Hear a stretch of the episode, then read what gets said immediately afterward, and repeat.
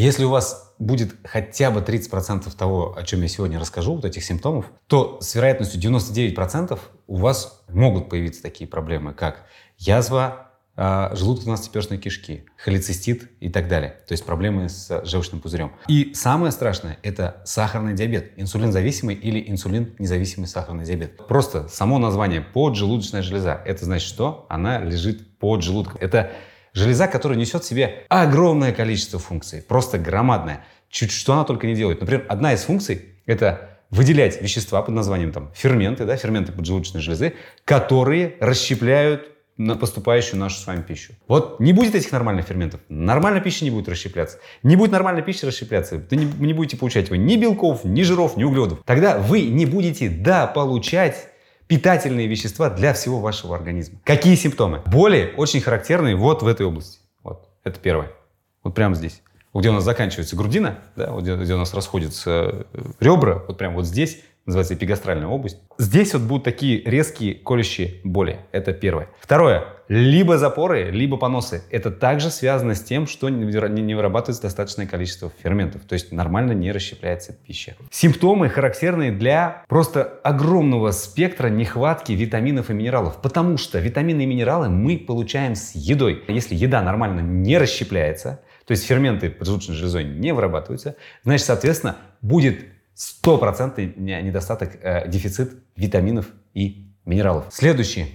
Э, главный проток поджелудочной железы. Она начинается так вот у хвоста, проходит через всю поджелудочную железу и потом заканчивается со сли- слиянием с общим желчным протоком. То есть, если есть проблемы в желчном пузыре, если есть проблемы в печени, если нормально не вырабатывается желчь, вот эта густая желчь забивает этот проток, что происходит? Чисто механически, да, секрет поджелудочной железы не может выйти из поджелудочной железы. Соответственно, все будет возвращаться, все будет забиваться, все будет воспаляться и зарабатывается так называемый панкреатит. Поэтому, если у вас есть любые проблемы с желчным пузырем, для меня это равно проблемы с поджелудочной железой. И здесь в первую очередь нужно работать с желчным пузырем. Почему? Потому что, освободив эти протоки, наладив желчный отток, мы наладим отток от поджелудочной железы в том числе. А это все сто процентов влияет на качество нашей с вами жизни. Симптомы опять те же самые, опять все, все будет перекликаться. Симптомы – это понос, это вздутие живота, это боли в правом подреберье, желтушность кожи, это горечь. Еще один симптом – это когда вы, особенно с утра вас подташнивает, особенно после того, как вы поели утром, а и у вас начинается такое состояние подташнивания.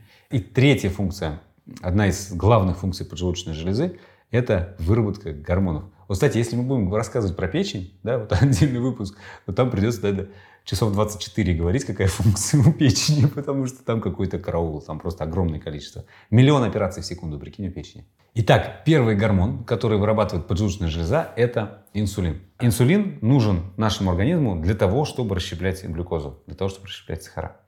И когда поступает огромное количество сахаров в наш организм, то есть мы едим много сладкого и мучного, каждый день даже хотя бы по пироженке и круассану, то в конце концов может возникнуть состояние под названием инсулинрезистентность, то есть устойчивость инсулина к расщеплению глюкозы. То есть глюкоза перестает расщепляться, и уровень глюкозы начинает повышаться в крови, что приводит, собственно, к вот этому сахарному диабету. Если у вас нормально поджелудочная не работает, значит, соответственно, недостаточно инсулина, чтобы разобраться просто с этими поступающими сахарами. Через некоторое время просто здравствуйте, сахарный диабет. А там и ожирение, и гипертоническая болезнь, и атеросклероз сосудов, и язвы на ногах просто страшнейшие, да? Там инфаркт миокарда, инсульты, ну и все, и в шестьдесят-семьдесят лет давай пока. Следующий гормон поджелудочной железы – это глюкагон. О нем мало кто знает, кстати, вообще мало о нем говорят. Если инсулин нужен для того, чтобы понижать сахар в крови, а глюкагон нам нужен для того, чтобы повышать сахар в крови. Это гормоны, которые стоят друг напротив друга, да, и они являются регуляторами баланса вот этих систем. Глюкагон запускает очень интересный процесс. Это тогда, когда люди как раз перестают есть сладкое, то на арену, так сказать, выступает товарищ глюкагон и говорит: здравствуйте, я пришел, сейчас начну вам тут наводить порядки. У нас есть запасы сахаров в нашем организме, представляете, в депо. То есть у нас основные депо – это печень и мышцы. И при интенсивных физических нагрузках, при прекращении употребления большого количества вот этих прямых сахаров, начинается этот процесс, и энергия начинает браться, знаете, откуда? Из жировой ткани в том числе. Из печени, из мышц и жировой ткани. И начинает просто исчезать тот самый висцеральный жир. Ну, вспомните, да, идет такой худой парень, а вот такой пузо торчит, или такой ну, пузатый вот этот висцеральный жир внутри, вот внутри органов, и который еще и жира, печень еще в этом жиру плавает. Признак недостатки глюкагона – это так называемый хейлит, то есть воспаление, такое локальное воспаление вокруг оболочки губ. Второе, снижение какое-то такое неоправданное, да, снижение массы тела, вдруг начинает человек худеть. В крови будет определяться, если вы сдадите общий анализ крови, так называемая нормохромная анемия. Анемия – это недостаток эритроцитов, недостаток гемоглобина в нашей с вами крови. И третий гормон поджелудочной железы, про который, я не знаю, наверное, даже врачи некоторые, какие-нибудь хирурги не слышали, да, это соматостатин. Соматостатин – это некий такой третейский судья.